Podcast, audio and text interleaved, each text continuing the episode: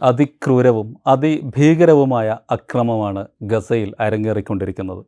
തീ ബോംബുകൾ പെയ്തിറങ്ങുന്ന രാവും പകലുമാണ് ഫലസ്തീനികളെ സംബന്ധിച്ചിടത്തോളം. ആയിരത്തി അഞ്ഞൂറ് അഞ്ഞൂറിലേറെ കൊലപാതകങ്ങൾ നടന്നു കഴിഞ്ഞു. ഈ മരിച്ചവരിൽ നാൽ നാനൂറിലേറെ പേർ കുട്ടികളാണ്. കുഞ്ഞുങ്ങൾക്ക് വേണ്ടിയുള്ള ആശുപത്രികൾക്ക് മുകളിൽ പോലും ബോംബുകൾ വന്ന് പതിച്ചു കഴിഞ്ഞു. ഇന്ന് വന്ന അൽ ജസീറയിൽ ടെലികാസ്റ്റ് ചെയ്ത അല്പം മുമ്പ് ടെലികാസ്റ്റ് ചെയ്ത ഒരു ദൃശ്യമുണ്ട്. ഹൃദയം നുറുക്കുന്ന ഒരു ദൃശ്യം. ഒരമ്മ അവരുടെ വളരെ ഇളം പ്രായത്തിലുള്ള കുഞ്ഞ് ഈ അക്രമത്തിൽ കൊല്ലപ്പെട്ട ഇളം പ്രായത്തിലുള്ള കുഞ്ഞിന് അന്ത്യചുംബനവും അന്ത്യാഭിവാദ്യവും നൽകുന്ന ഒരു ദൃശ്യം ആശുപത്രിയിൽ വെച്ചാണ്. ആ അമ്മയുടെ മൂത്ത മകൾ ആ മകളെ തന്നെ കണ്ടാൽ ഒരു ആറെട്ട് വയസ്സ് മാത്രമേ പ്രായമുണ്ടാവുള്ളൂ. അവൾ പരിക്കേറ്റ് ആശുപത്രി കിടക്കയിലാണ്. ആ സമയത്ത് തന്നെയാണ് ഇളയ പിഞ്ചു കുഞ്ഞിന് ഈ അമ്മ അന്ത്യചുംബനം നൽകുന്നത്. അതിനെ തുടർന്ന് അവർ തൊട്ടടുത്തുള്ള കസേരയിലേക്ക് വന്ന് ആർത്തലച്ച് വീഴുകയാണ്. ആ സഹോദരിയും നിസ്സഹായയാണ് അവൾ ക്രൂരമായി മാരകമായി പരിക്കേറ്റ് കിടക്കുകയാണ്. അവളും അമ്മയോടൊപ്പം ചേർന്ന് നിൽക്കുകയും എന്നാൽ ഒന്നും ചെയ്യാൻ പറ്റാതിരിക്കുകയും ചെയ്യുന്ന അങ്ങേയറ്റം ഹതാശമായ ഒരു ഭാവം ആ മുകൾ ആ മകളുടെ കണ്ണുകളിലും കാണാമായിരുന്നു. കഴിഞ്ഞ ദിവസം ഇന്നലെ രാത്രി നടന്ന അമേരിക്ക ഇസ്രയേൽ ഉച്ചകോടിയുടെ തുടർച്ച കൂടിയാണ് ഈ അരങ്ങേറിക്കൊണ്ടിരിക്കുന്നത്. അമേരിക്കയുടെ വിദേശകാര്യ സെക്രട്ടറി ഇന്നലെ ഇസ്രയേൽ സന്ദർശിക്കുകയും നിതന്യാഹുവുമായി ഉച്ചകോടിയിൽ ഏർപ്പെടുകയും ചെയ്ത് ചെയ്തിരുന്നു. ഹമാസിനെ ചവച്ചരച്ച് തുപ്പിക്കളയണം ലോകരാജ്യങ്ങളുടെ സമൂഹത്തിൽ നിന്ന് എന്നായിരുന്നു അതിനുശേഷം നടന്ന പത്രസമ്മേളനത്തിൽ നെതന്യാഹു പറഞ്ഞത്. നെതന്യാഹുവിന്റെ പ്രതിരോധ മന്ത്രി യോബ് ഗാലന്റിന്റെ വാചകങ്ങളും ഒട്ടും വ്യത്യസ്തമായിരുന്നില്ല. ഫലസ്തീനെ സംബന്ധിച്ചിടത്തോളം വൈദ്യുതി വേണ്ട വെള്ളം വേണ്ട ഇന്ധനം വേണ്ട എല്ലാം അടച്ച് പൂട്ടിക്കളയാം. നമ്മൾ എതിരിടുന്നത് മനുഷ്യ മൃഗങ്ങളുടെ ഒരു കൂട്ടത്തോടാണ് എന്നായിരുന്നു അയാൾ മുപ്പത് ലക്ഷത്തിലേറെ വരുന്ന ഗാസക്കാരെ വിശേഷിപ്പിച്ചത്. ഇതിന്റെയൊക്കെ തുടർച്ചയായി ഇന്ന് രാവിലെ ഇസ്രായേലി ഡിഫൻസ് ഫോഴ്സിന്റെ മുഖ്യ വക്താവ് പത്രസമ്മേളനത്തിൽ പറഞ്ഞത് ഞങ്ങളുടെ ലക്ഷ്യം ഗസ സമ്പൂർണമായി നശിപ്പിക്കുക എന്നതാണ്. അവിടെ യുദ്ധത്തിന്റെതായ യാതൊരു പ്രസിഷനും ഞങ്ങളോട് ചോദിക്കേണ്ടതില്ല. ഞങ്ങൾക്ക് സിവിലിയന്മാരെ മാറ്റി നിർത്താനൊന്നും കഴിയില്ല. ഇസ്രായേൽ അതീവ കുറ്റകൃത്യം നിറഞ്ഞ അല്ലെങ്കിൽ ഒരു ക്രിമിനൽ പോളിസി പ്രതികാരത്തിന്റെ കാര്യത്തിൽ സ്വീകരിക്കുന്നതായി അനുഭവപ്പെടുന്നു. നൂറുകണക്കിന് ബോംബുകളാണ് ഗസയുടെ മാനത്ത് പെയ്തു വീഴുന്നത്. ഇസ് ഗസയ നിവാസികളോട് പ്രദേശം വിട്ടൊഴിയാനുള്ള ഒരു ആഹ്വാനം നെതന്യാഹു നൽകിക്കഴിഞ്ഞിട്ടുണ്ട് അഭയാർത്ഥി കേന്ദ്രത്തിലേക്കാണ് സാധാരണ മനുഷ്യർ ഇറങ്ങി പുറപ്പെടുക. അവരെങ്ങോട്ട് പോകാൻ? അഭയാർത്ഥി കേന്ദ്രങ്ങളിലും ആശുപത്രികളിലും വിദ്യാലയങ്ങളിലും ഒക്കെ ബോംബുകൾ വന്ന് പതിക്കുകയാണ്. അൽ ജസീറയുടെ യുംന സെയ്തി കഴിഞ്ഞ ദിവസം റിപ്പോർട്ട് ചെയ്തതുപോലെ ആംബുലൻസുകൾ ആശുപത്രികളൊക്കെ ബോംബ് വീണ് തകരുമ്പോൾ പ്രവർത്തനരഹിതമാകുന്ന ആശുപത്രികൾ അഭയാർത്ഥി കേന്ദ്രങ്ങളായി മാറുന്ന ദുരിതത്തിന്റെ വല്ലാത്ത പെയ്ത്താണ് ഗാസയിൽ അരങ്ങേറിക്കൊണ്ടിരിക്കുന്നത്. അവരെ സംബന്ധിച്ചിടത്തോളം എങ്ങോട്ടും പോകാനില്ല. അവർക്ക് യാതൊരു അഭയവും ലഭിക്കാത്ത രീതിയിൽ ആകാശത്ത് നിന്ന് മിസൈലുകളും ബോംബുകളും വന്ന് പെയ്യുകയാണ്. പബ്ലിക് ആയ എന്തും നശിപ്പിക്കപ്പെടുകയാണ്. റോഡുകൾ കെട്ടിടങ്ങൾ സ്കൂളുകൾ മെഡിക്കൽ ക്ലിനിക്കുകൾ ഒക്കെ ഈ വ്യോമ വ്യോമപാതത്തിൽ നശിപ്പിക്കപ്പെടുകയാണ്.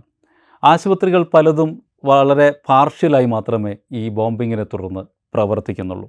ഉള്ള ആശുപത്രികളിലാണെങ്കിൽ ആവശ്യത്തിനുള്ള ആതുര ശുശ്രൂഷ സൗകര്യങ്ങളില്ല.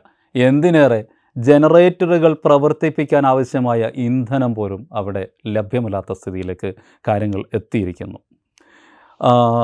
ഹേഗ് റെഗുലേഷൻസ് അതേപോലെ ജനീവ കൺവെൻഷൻസ് ഒക്കെ അനുസരിച്ച് ഇതുപോലെയുള്ള കെട്ടിടങ്ങൾക്കും ആശുപത്രികൾക്കും ഒക്കെ മുകളിൽ ബോംബ് വർഷിക്കുന്നത് കരയുദ്ധവുമായി ബന്ധപ്പെട്ട എല്ലാ നിയമങ്ങൾക്കും വിരുദ്ധമാണ്. എന്നാൽ ഇസ്രായേലിനെ സംബന്ധിച്ചിടത്തോളം ഇത്തരത്തിലുള്ള നിയമങ്ങൾക്കും നീതിക്കുമൊക്കെ എന്ത് ന്യായമെന്ന് നമുക്ക് ചോദിക്കാം.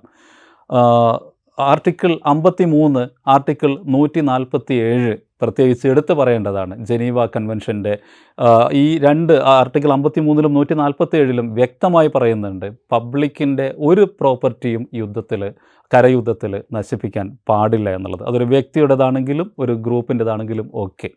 ഇതേപോലെ കരയുദ്ധവുമായി ബന്ധപ്പെട്ടുള്ള റോമ സ്റ്റാറ്റ്യൂട്ട് ഇന്റർനാഷണൽ ക്രിമിനൽ കോർട്ടിന്റെ റോമ സ്റ്റാറ്റ്യൂട്ട് പറയുന്നത് ഇത് യുദ്ധ കുറ്റകൃത്യമാണെന്നാണ് യുദ്ധ കുറ്റകൃത്യം തന്നെയാണ് ഗസയിൽ നടന്നുകൊണ്ടിരിക്കുന്നത്. ഫോസ്ഫറസ് വൈറ്റ് ഫോസ്ഫറസ് ബോംബുകൾ അവിടെ ഇന്ന് സുലഭമായി വന്ന് വീണുകൊണ്ടിരിക്കുന്നു.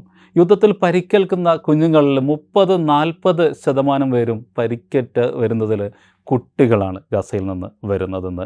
Ghassan Abu Sittah C N എന്നിനോട് C N എന്നിന്റെ ലേഖിക ക്രിസ്ത്യനോട് കഴിഞ്ഞ ദിവസം വ്യക്തമാക്കുകയുണ്ടായി. ആശുപത്രിയിൽ കണ്ട അല്ലെങ്കിൽ ആശുപത്രിയിലും പരിസരത്തും കണ്ട കാഴ്ചകളിൽ ചിതറിക്കിടക്കുന്ന ശരീരഭാഗങ്ങളും നഷ്ടപ്പെട്ട ആളുകളെ തേടി നടക്കുന്ന ഉറ്റ ബന്ധുക്കളുടെയും കാഴ്ചകൾ കരളലിയിപ്പിക്കുന്ന കാഴ്ചകൾ കാണാമെന്നും ഫലസ്തീനിൽ നിന്നുള്ള ലൈവ് റിപ്പോർട്ടിങ്ങുകളിൽ അൽ ഇപ്പം സി എൻ എന്നിലും അൽ ജസീറിലും ഒക്കെ കാണാൻ പറ്റും. നമുക്കറിയാം സി എൻ എൻ സാമ്രാജ്യത്തെ പക്ഷത്ത് നിൽക്കുന്ന ഒരു ചാനലാണ്. എങ്കിൽ പോലും ഗസയുടെ റിയാലിറ്റി ലോകമാധ്യമങ്ങളെല്ലാം വേദനയോടുകൂടി പങ്കുവെക്കുകയാണ്.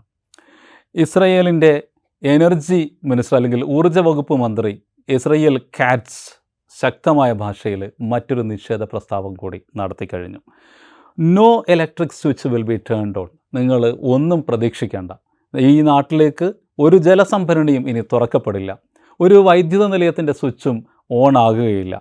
ഒരു ഊർജ ട്രക്കും അങ്ങോട്ടേക്ക് പോകുകയില്ല. ഞങ്ങളുടെ അഭയാർത്ഥികളെ നിങ്ങൾ വിട്ടയക്കുന്നത് വരെ എന്നാണ് ഇസ്രായേൽ പ്രതിരോധ മന്ത്രി ഊ- ഊർജ മന്ത്രിയുടെ ഇന്ന് അദ്ദേഹം നൽകിയ ഒരു വാണിംഗ്. അതേസമയം ആയിരക്കണക്കിന് ഫലസ്തീനികളെ ദശാബ്ദങ്ങളായി നീതിരഹിതമായ തടവറകളിൽ പ്രോസിക്യൂട്ട് ചെയ്യുന്ന അനുഭവമാണ് ഇസ്രായേലിനുള്ളതെന്ന് ഒരു കാ ഒരിക്കലും അവരാരും ഓർക്കുന്നതേയില്ല. വളരെ ദയനീയമായ അതിഭീകരമായ ഒരു കറ്റാസ്ട്രോഫിയിലേക്കാണ് ഫലസ്തീനിന്റെ ആരോഗ്യരംഗം കടന്ന് ചെല്ലുന്നത്. ഈ ദിവസങ്ങൾ ഇന്നും നാളെയും കഴിയുന്നതോടെ ലഭ്യമായ ഏറ്റവും ചുരുങ്ങിയ ഊർജം പോലും അവർ ശേഖരിച്ചു വെച്ച എനർജി റിസോഴ്സസ് പോലും വറ്റാൻ പോവുകയാണ് അതിഭീകരമായ അവസ്ഥയിലേക്കാണ് ഫലസ്തീന്റെ യാത്ര. പ്രത്യേകിച്ച് ഫലസ്തീന്റെ ആരോഗ്യ മേഖലയുടെ യാത്ര. ആശുപത്രികൾ ഞങ്ങൾ പറ്റുന്നത്രയോ ഈ കഴിഞ്ഞ ദിവസങ്ങളിൽ വികസിപ്പിച്ചിട്ടുണ്ടായിരുന്നു. എല്ലാ കിടക്കകളും ഒക്യുപ്പൈഡാണ് ഒരു മുറി പോലും ലഭ്യമല്ല. വരുന്ന ആളുകൾ കിടത്താനോ അഡ്രസ്സ് ചെയ്യാനോ ഉള്ള സൗകര്യങ്ങളില്ല എന്നാണ് ഫലസ്തീന്റെ ആരോഗ്യ വിഭാഗം അൽ ജസീറയോട് പറഞ്ഞത്. റെഡ് ക്രോസിന്റെ ഇന്റർനാഷണൽ റെഡ് ക്രോസിന്റെ ഗസയിലെ പ്രതിനിധിയുടെ വാചകം കുറേ കൂടി വേദനിപ്പിക്കുന്നതാണ്. ഇവിടുത്തെ ആശുപത്രികൾ അടുത്ത ഏത് നിമിഷവും കൂട്ടശവപ്പുരകളായി മാറിയേക്കാം. മൂന്ന് ലക്ഷത്തി എൺപതിനായിരത്തോളം ഏതാണ്ട് അല്ലെങ്കിൽ നാല് ലക്ഷത്തോളം ഫലസ്തീനികൾ ഇതിനകം ആഭ്യന്തര അഭയാർത്ഥികളായി മാറിയിട്ടുണ്ട്. മൂന്ന് ലക്ഷം റിസർവ് പട്ടാളക്കാർ ഗസയുടെ അതിർത്തിയിൽ യുദ്ധത്തിനായി കരയുദ്ധത്തിനായി തയ്യാറെടുത്ത് നിൽക്കുകയാണ്.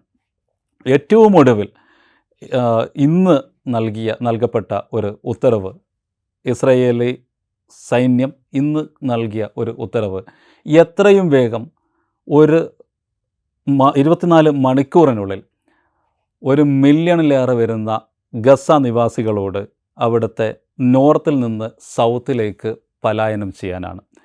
നബാൽ ഫർസാഖ് എന്ന ഫലസ്തീനിയൻ റെഡ് ക്രസന്റ് പ്രതിനിധി ഈ ഉത്തരവ് കണ്ട് വിതുമ്പിക്കൊണ്ട് പറഞ്ഞത് ഞങ്ങളെ സംബന്ധിച്ചിടത്തോളം ഇപ്പോൾ ഭക്ഷണം പ്രധാനമല്ല ഞങ്ങൾക്ക് വൈദ്യുതിയും പ്രധാനമല്ല ഞങ്ങൾക്ക് മറ്റൊന്നും പ്രധാനമല്ല എങ്ങോട്ടേക്ക് കൊണ്ടുപോകും പത്ത് ലക്ഷം മനുഷ്യരെ എന്നാണ്. അതേസമയം ബാസം നയിം ഹമാസിന്റെ രാഷ്ട്രീയകാര തലവൻ അദ്ദേഹം അൽ ജസീറയോട് പ്രതികരിച്ചത് മറ്റൊരു രീതിയിലായിരുന്നു. ഞങ്ങളുടെ മുമ്പിൽ രണ്ട് ഓപ്ഷൻസേ ബാക്കിയുള്ളൂ. ഒന്നുകിൽ ഈ സാമ്രാജ്യത്വ അധിനിവേശ സേനയോട് രൂക്ഷമായി പോരാടുകയും അവരെ ചെറുത്ത് തോൽപ്പിക്കുകയും ചെയ്യുക. അല്ലെങ്കിൽ ഞങ്ങളുടെ തെരുവുകളിൽ മരിച്ചു വീഴുക. ഞങ്ങൾ ഇവിടം വിട്ട് എങ്ങോട്ടും പോകാൻ പോകുന്നില്ല. നമ്മൾ നമ്മളുടെ ആശയത്തിലും നമ്മളുടെ പോരാട്ടത്തിലും നമ്മളുടെ ചെറുത്തുനിൽപ്പിലും ഉറച്ചു നിൽക്കുക തന്നെ ചെയ്യും. ഇതൊരു സൈക്കോളജിക്കൽ വാറാണ് ഇതിനു മുമ്പിൽ നമ്മൾ തോൽക്കാൻ പോകുന്നില്ലെന്നാണ്. ഫലസ് ഹമാസിന്റെ ഇപ്പോഴുമുള്ള പ്രതികരണം. അഭയാർത്ഥികളുടെ ജീവിതം ലോകം ഒരുപാട് അനുഭവിച്ചതാണ്. മലയാളികളെ സംബന്ധിച്ചിടത്തോളം നമ്മളെ മലയാളികളെ സംബന്ധിച്ചിടത്തോളം വായനയിൽ നിന്ന് മാത്രം അല്ലെങ്കിൽ ടെലിവിഷൻ വിഷ്വലുകളിൽ നിന്ന് മാത്രം കാണുന്ന വിദൂരമായ ഒരു യാഥാർത്ഥ്യമാണ്. അതേസമയം ഫലസ്തീനികളെ സംബന്ധിച്ചിടത്തോളം കഴിഞ്ഞ എഴുപത് വർഷമായി അവരുടെ ജീവിതമുടനീളം അഭയാർത്ഥി ജീവിതമാണ്. പത്ത് ലക്ഷം മനുഷ്യരോട് ഇരുപത്തിനാല് മണിക്കൂറിനുള്ളിൽ വീട് വിട്ടിറങ്ങിപ്പോകാൻ ഇവരെങ്ങോട്ട് പോകും? ഹതാശമായ മനുഷ്യ മനസാക്ഷിയെ പിടിച്ച് കുലുക്കുന്ന കരൾ കീറിപ്പിളർക്കുന്ന കാഴ്ചകളും ആഹ്വാനങ്ങളും താക്കീതുകളും ദൃശ്യങ്ങളുമായി ഗസ ഒരു ക്രൂരമായ ചോദ്യമായി നമ്മുടെ മുമ്പിൽ തുറിച്ചു നിൽക്കുകയാണ്.